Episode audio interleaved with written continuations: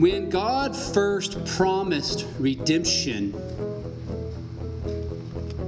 He promised division. If you have your Bibles, turn with me to the very beginning. Let's go to Genesis 3:15 or follow along and listen. But if you do have your Bibles, please turn with me there. Genesis 3:15. This is known as the Proto-Evangelion, the first gospel. Proto meaning first, Evangelion is where we get the word evangelism. The first word of grace, the first gospel. Genesis chapter 3, verse 15. God first promises redemption here, but listen, he also promises division. I will put enmity between you and the woman, and between your offspring and her offspring. He shall bruise your head, and you shall bruise his heel.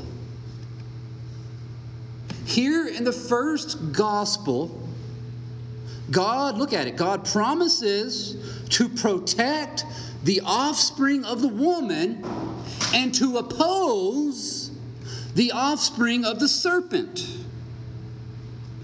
Here in the first gospel, God separates. He separates the offspring of the woman from the offspring of the serpent, and he separates by way of opposition, by division. And as Genesis unfolds, the opposition unfolds, and we see that opposition in the flood narrative. Think of the flood narrative. So we have the rainbow children, right? Noah and the ark, and all the animals two by two. Genesis 6:11 says, "The earth was corrupt in God's sight, and the earth was filled with violence." And we know what happened. God separated. He protected the godly line, the offspring of the woman, in the ark, as he opposed the offspring of the serpent. In this history, this flood narrative, this history will repeat itself. Now, jump all the way over to 2 Peter, all the way to the back of the Bible. You go to the very front, you go to the very back. History repeats itself. 2 Peter. It's right after 1 Peter.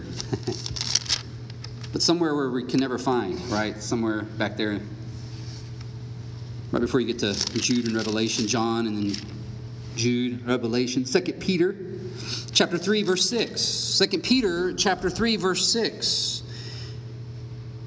And that by means of these, the world that then existed, he's talking about the flood, that's the context. By the flood, by the means of the water, the world that then existed, that's an important phrase. The world that then existed. There was a world that then, that then existed and it was what? Deluged with water and perished. There was a world before our world. Deluged and perished. Verse 7, history repeats itself. But by the same word, the heavens and earth that now exist are stored up for fire, being kept until the day of judgment and destruction of the ungodly. As God protected the godly line as he opposed the world, he will likewise, likewise protect the church and oppose this world that now exists. That's a gospel promise. The gospel as a promise of division. And this division is of particular interest in Romans 9. You see, eventually that godly line becomes a nation Paul referenced that in Romans 9, beginning verse 4. He says, They are Israelites. So far in Romans, he's spoken of the Jews in with their ethnic identification. They are the Jews. Now, for the first time, he references their national identity Israelites. They took on this nationhood. But herein lies the problem God's nation And God has separated himself from the nation of Israel. And that's Paul's interest in Romans 9. How is God faithful to Israel when he has separated himself from the nation? How is God faithful to Israel according to the promise of Genesis 3:15 when he's actually divided, when he's separated himself? Now, some resolve the tension with a Latter day Saints kind of theology, where God at a later date will return to Israel for a thousand years and so forth. It's not necessary, according to Romans 9.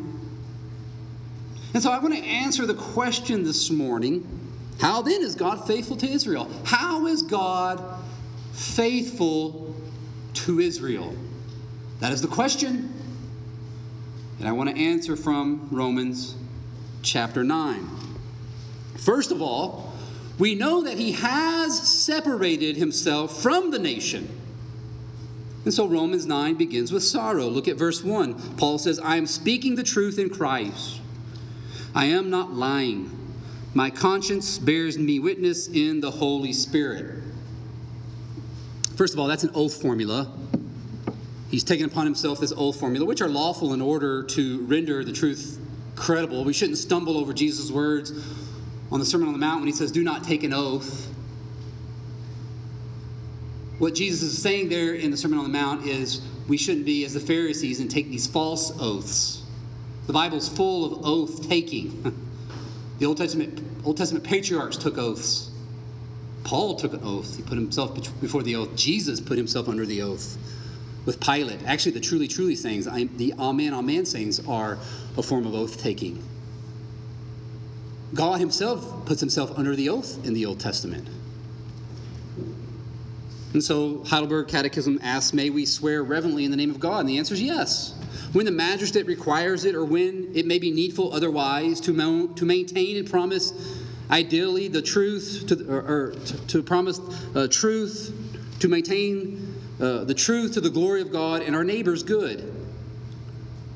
And so oaths are grounded in God's word and they're rightly used therefore by the saints in the Old and the New Testament. And Paul's truth here, his oath that he's taken, is his concern for his people.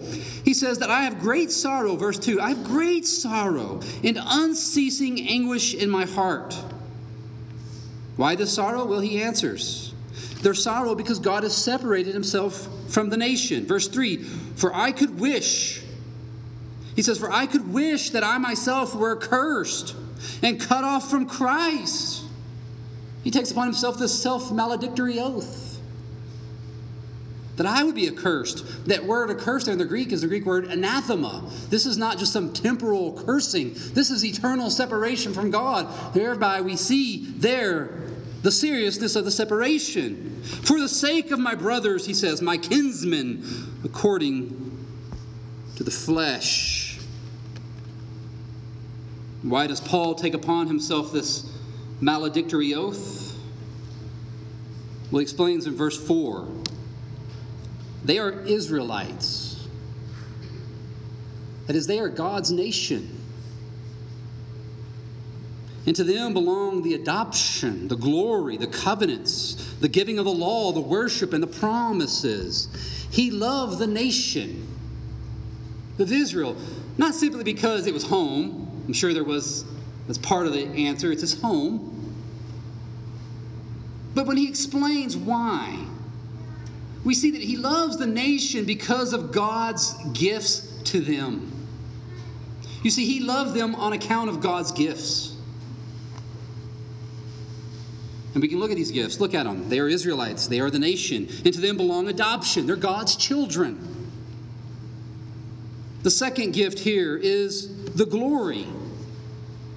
You see, God raised this people of this nation above all the other nations. They were high above all the other nations. They had the glory of God. What's the glory of God? It's Emmanuel. God was with them. There's their glory. They had the covenants. And God was with them in a legal binding way, whereby they also had a legal obligation to the Lord. And they failed that legal obligation, and that's why God has separated himself. And the stipulations of that obligation and the covenants are found in the fourth gift, the giving of the law. They had the law, they had Torah, Torah to obey, to secure the right of Emmanuel. Or the curse, the anathema. They had the worship, they had the true worship. And the final gift, they had the promises. They had the promises. And what were the promises? We're talking about the Mosaic people, the Mosaic covenant. That's what it means to be an Israelite. When he says Israelite, he's referencing the Mosaic covenant. And we can find what the promises are. Now, they are the same as in the beginning with Adam in the garden. If you have your Bibles, you can turn with me to Deuteronomy, the last book of Torah. Deuteronomy chapter 11.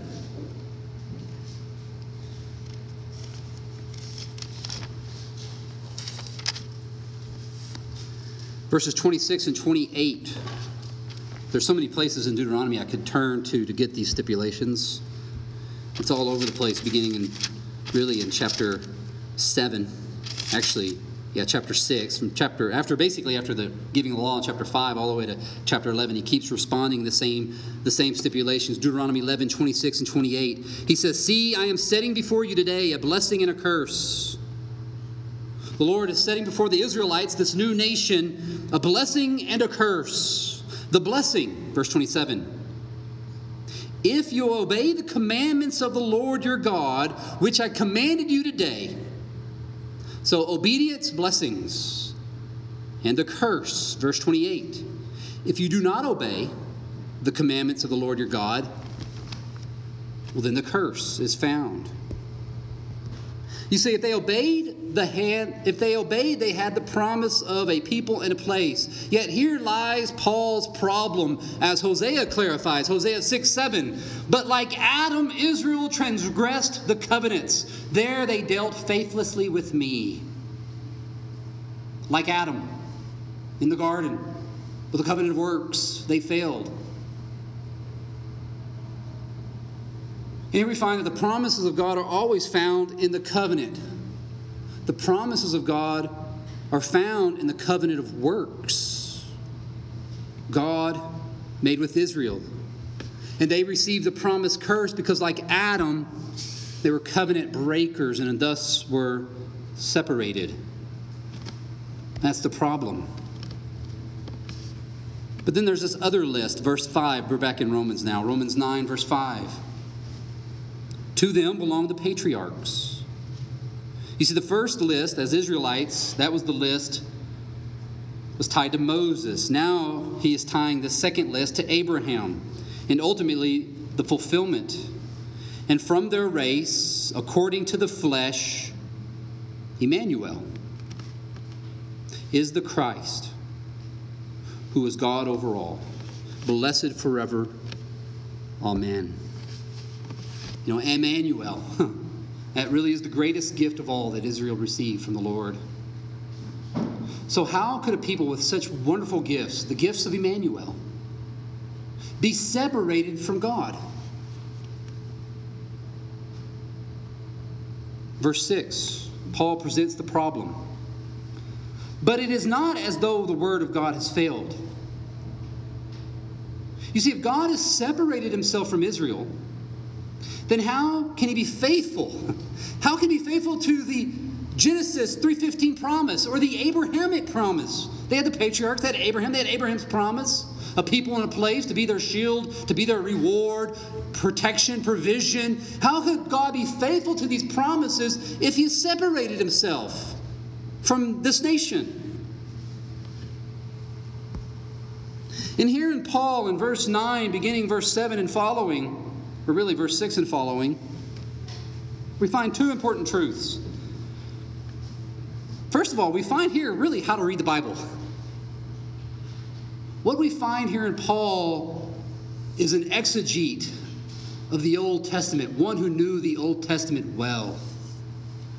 And so, as we read Paul here, in Paul's use of the Old Testament, we learn how to use the Old Testament. Like I said, we don't just get our, our thinking from the Bible, but our doing. We want to do what Paul does. We want to read the Bible like Paul read the Bible. And when we do here in this text, we find that God's word has not failed Israel because God never promised national Israel salvation. That's Paul's argument here. He's never promised national Israel salvation. Verse 6 For not all who are descended from Israel belong to Israel. I'm sorry, but you got to put on your thinking caps here. We're reformed. We don't leave our brains at home. Put on your thinking cap. Now look at the text and pay careful attention to Paul. The same attention he paid to the Old Testament, let's now pay attention to Paul. Look at this verse. For not all who are descended from Israel belong to Israel. Notice here that Paul insists that there are two Israels. Not all from Israel. One Israel belonged to this Israel, this other Israel. In the Greek, it literally says, not all from those, not all those from Israel be Israel. Very literal. Not all those from Israel be Israel. Not all citizens of the nation belong to the people and place of Israel. And it's not only two nations or two Israels, but look, there's two children, verse 7. And not all are children of Abraham because they are his offspring. Look at it. There's two offspring, two children. Children and offspring, Israel and Israel. And here is how we are going to begin to see how God is faithful to Israel. And Paul gives his first proof here. Verse 7 But through Isaac shall your offspring be named. By Isaac. Remember the story of Isaac. There were two children involved in that story, right? Ishmael, the older, and Isaac, the younger. But by, but by appealing to Isaac, we find that the offspring of the woman does not belong to every child of Abraham. There are in Abraham here two offspring. Verse 8 this means that it is not the children of the flesh. Again, there's two children in, Abraham there's the children of the flesh who are the children of God. So there's flesh, there's children of flesh, children of God. But the children of the promise, now there's this third, which is really just the children of God. There's children of the promise, are counted as the offspring. So Paul says Abraham fathered children of the flesh, and Abraham fathered children of God. Abraham fathered children of the flesh, and Abraham fathered children of the promise. Two Israels, two nations, even in Abraham, two children. And Paul is going to make the argument that God has protected the children of the promise, not the children of the flesh. He's opposed, actually, the children of the flesh. And so God is faithful to Israel. God is faithful to Israel. But the question is which Israel are we talking about? The nation? Or the nation? the Israel or the Israel? Or better, the offspring of promise or the offspring of flesh? You see, God is faithful to the Israel of God. Or as Jesus said in John 18 36, Jesus chimes in on this text, kind of, well, in a roundabout way. In John 18 36, when he said, My kingdom is not of this world. That's the Israel. that God is faithful to, a kingdom not of this world. And so Paul argues for the otherworldly nature of the kingdom of God with Isaac's history. You see, Isaac's calling, it runs contrary to the flesh. It runs contrary to the ancient Near East and the polity of that world. In that world, the firstborn had all the rights. But not in the case of Isaac. Verse 9 For this is what the promise said. And then he quotes from Genesis 17, verse 20 About this time next year I will return, and Sarah shall have a son. This statement is God's answer to Abraham's request that Ishmael be the promised child. Because all intents and purposes, you know, why couldn't Ishmael be, you know, the child of the promise? Abraham could see no reason why Ishmael should not be the child of promise. He was his son, natural born son of Abraham. He had the covenant, he was circumcised, he belonged to the people of God. Abraham loved him. Abraham didn't want to put him away. So, why shouldn't Ishmael be a child of promise? Why? Why not? Romans 9. Abraham hadn't read Romans 9. Not all children are heirs of the promise. The answer was no. And it's here in this answer that we find an important reform distinction when it comes to our covenant theology. In covenant theology, there is what we call the outward administration of the covenant of grace. Now, that sounds technical, but it really isn't. There is an outward administration to the covenant of grace. There are, for example, outward signs, there are externals to the covenant. One being what? Circumcision, right? In the Old Testament, New Testament, baptism. This is an outward administration. All who have the sign outwardly belong to the covenant. All those who had the sign of circumcision belong to Abraham. But internally, not all truly belong to the Abrahamic covenant. Case in point, Ishmael. He had the external sign, he had the outward administration, and therefore he enjoyed the benefits of the outward administration. But inwardly, he did not belong to the covenant of grace. He had the outward sign, he had the circumcision of the flesh, but not the circumcision of the heart. Right? That's why the Old Testament always appeals to uh, to the Jews, to the Israelites, be circumcised in your hearts. Don't look to the external sign as your salvation. But the thing signified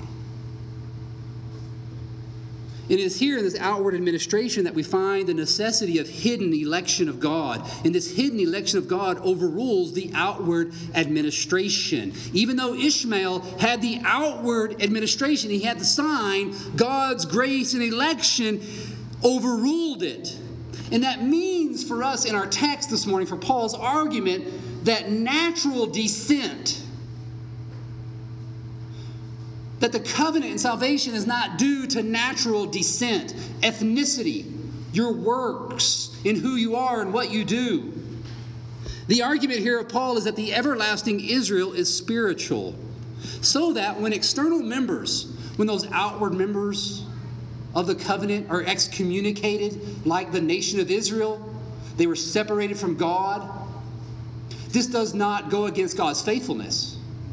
So, in those churches that practice church discipline as required by Christ, when those churches put out from their midst, as Paul says in Romans 7, when we purge the ungodly from our midst, when we excommunicate, it is not as if God is, is God's promise to them, it's not as if God is faithless to them or that, his, that He hasn't been faithful to His promise. The point being, if they never returned, because God, you know, we pray that God uses excommunication to draw them back, right? That's why we put them out.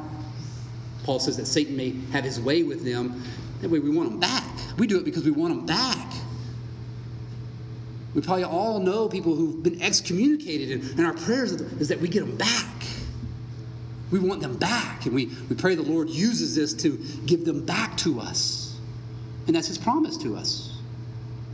It really is His promise to us to use uh, this bitter medicine to bring them back but if God so wills that they never come back, it's not as if his promise doesn't disprove his faithfulness because God has never promised them salvation because they never truly belonged. And so God never promised the nation of Israel. In God's word, he never promised the nation this salvation.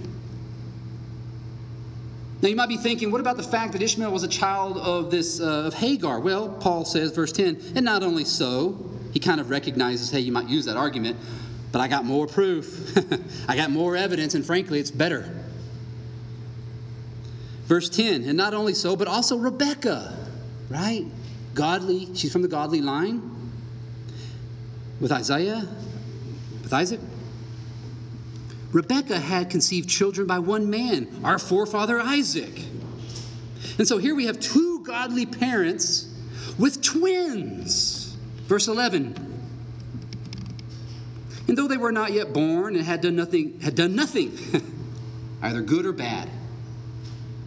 So here is even a greater argument. We have two godly parents, two offspring of the women who conceive and have twins.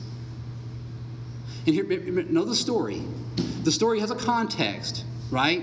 The twins were what? Conceived in sin. The, the twins belonged to the guilt of Adam, right? Like all of us.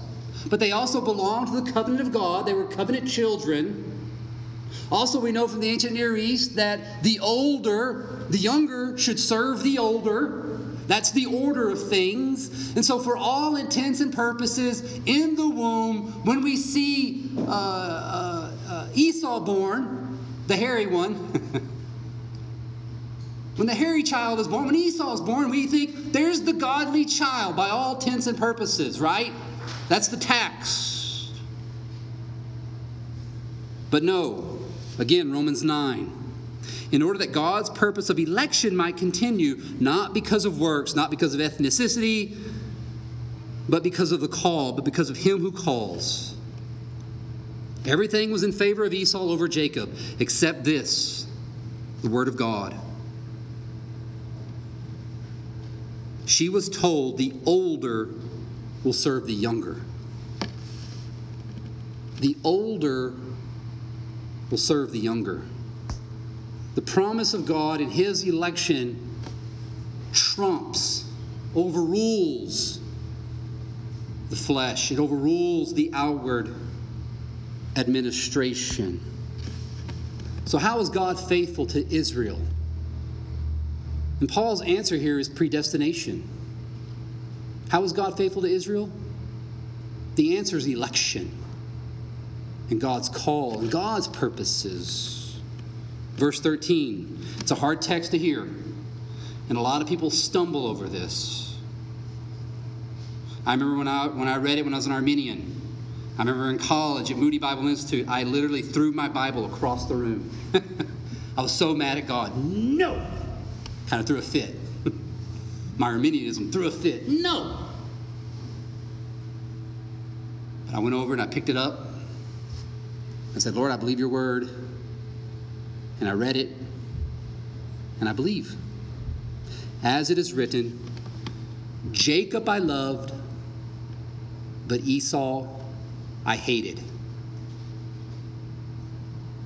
In the Greek here, as so many Arminians want to say, this does not say Jacob I loved and Esau I loved less. No. This is a covenantal hatred. It is the same hatred he has for all the offspring of the serpent.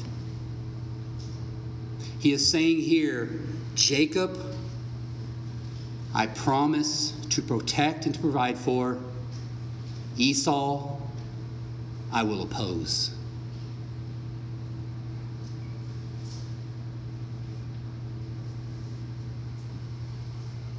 People want to say God hates sin, but not the sinners. No, they're wrong.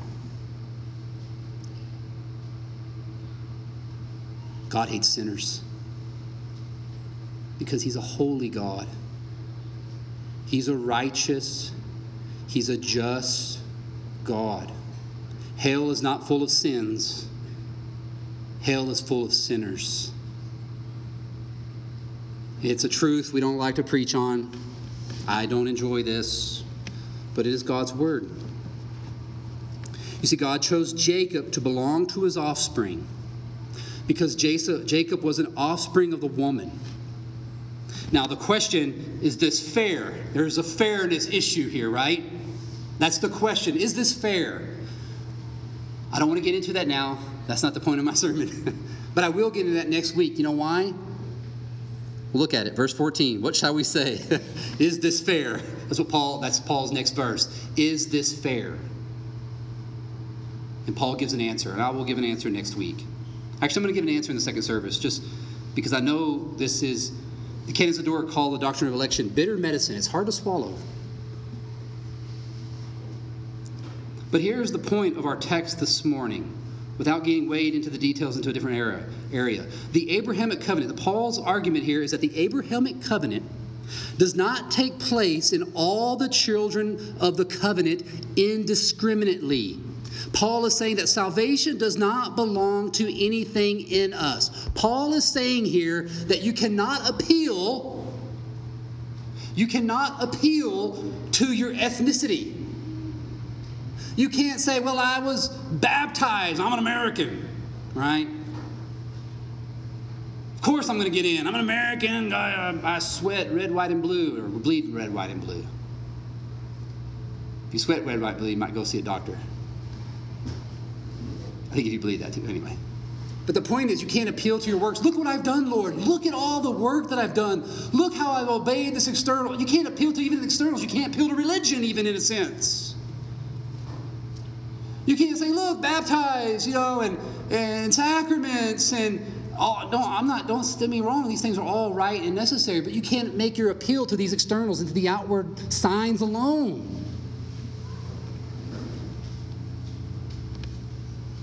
The appeal, the only appeal that we can make is the appeal of God, the appeal to God and what God has done. You see, salvation is free, which means it always goes back to God. And that's Paul's argument. It always goes back to God.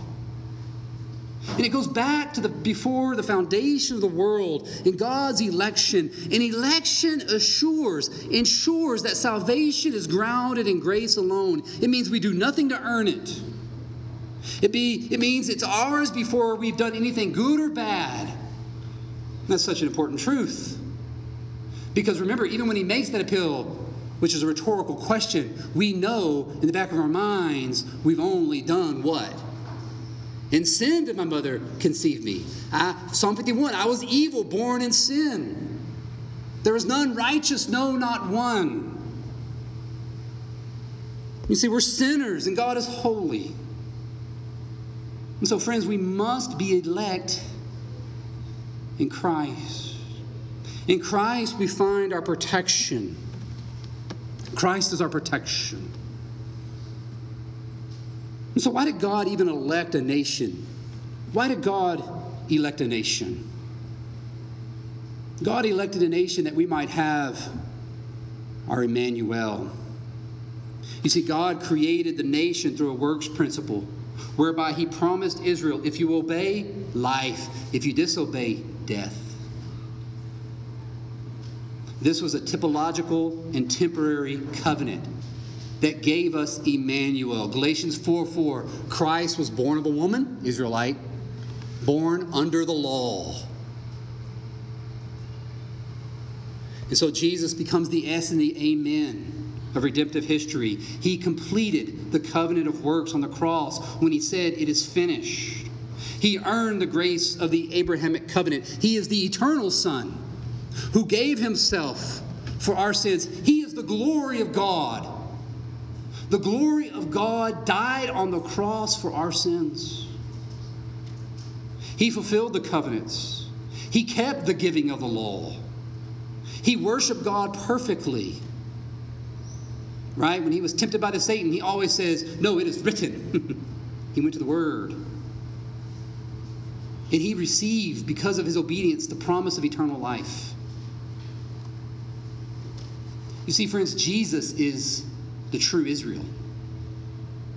He is the Adam, the second Adam, the true Israel of God. He is the offspring of Abraham. And so God gave us the nation of Israel to give us the ark of Christ, that we might escape the judgment of God. You see, by faith, we, like Noah, pass safely through in Christ, and we pass safely through to the other side, to the promised land. New heavens, new earth. How is God faithful to Israel? The answer has always been Jesus Christ. It's the Sunday school answer. How is God faithful to Israel? Jesus Christ. You see, in Christ, the offspring of the woman has opposed the serpent, and he put him to death. And we have nothing but God's protection, nothing but God's provision from now on into eternity. In the name of the Father, Son, and Holy Spirit. Amen. At Covenant Reformed Church in Missoula, Montana, we sincerely believe God's Word and faithfully teach it. We invite you to worship with us on Sundays at 10:30 a.m. and 6 p.m. For more information, please visit MissoulaURC.com. That's MissoulaURC.com.